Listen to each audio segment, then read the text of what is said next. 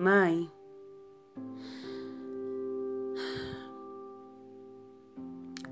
eu sempre quis te dizer como me doeu toda vez que você não me enxergou de verdade e só viu em mim projeções de outras pessoas.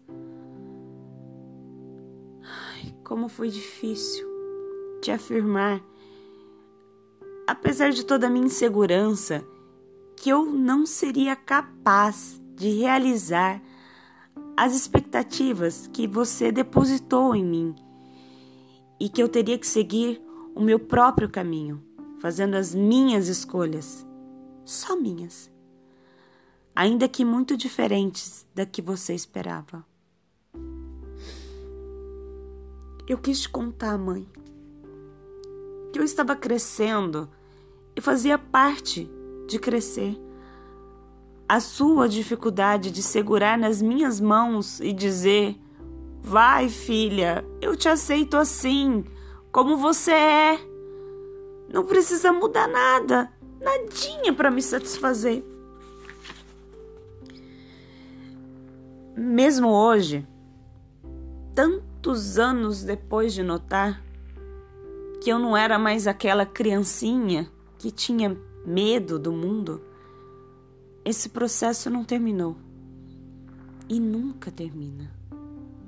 Porque estamos sempre crescendo, de um jeito ou de outro, tanto eu quanto você. Engolindo as mágoas que a vida apresenta e larga na porta dos nossos corações, famintos por aceitação a aceitação que eu tanto quis de você e naquele momento você não pôde me dar. A verdade, mãe, é que a gente precisou da distância para conseguir enxergar mais do que queríamos uma da outra. Foi com a proximidade pós-distância que você conseguiu me olhar e me ver pura e simplesmente como eu sou. E eu pude olhar para os seus olhos e ver resistente, sobrevivente, ainda que a sua maneira tão diferente da minha, você.